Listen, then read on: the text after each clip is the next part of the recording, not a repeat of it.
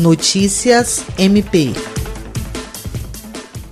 Na segunda-feira, 6 de abril, a promotora de justiça Bianca Bernardes de Moraes reuniu-se por videoconferência com o prefeito de Manuel Urbano, Tanísio Sá, para discutir medidas de prevenção ao coronavírus. Também participaram representantes da Secretaria Municipal de Saúde e da Polícia Militar.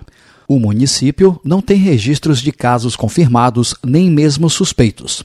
No entanto, há um decreto municipal em vigor que, assim como o decreto estadual que versa sobre medidas de enfrentamento da Covid-19, suspende serviços não essenciais até o dia 10 de abril, quando será feita uma nova avaliação para decidir sobre a continuidade ou não das restrições. Bianca Bernardes explicou que o objetivo da reunião é somar esforços para manter o marco zero da extensão da doença na cidade com informações da Promotoria de Manuel Urbano, Jean Oliveira, para a Agência de Notícias do Ministério Público do Estado do Acre.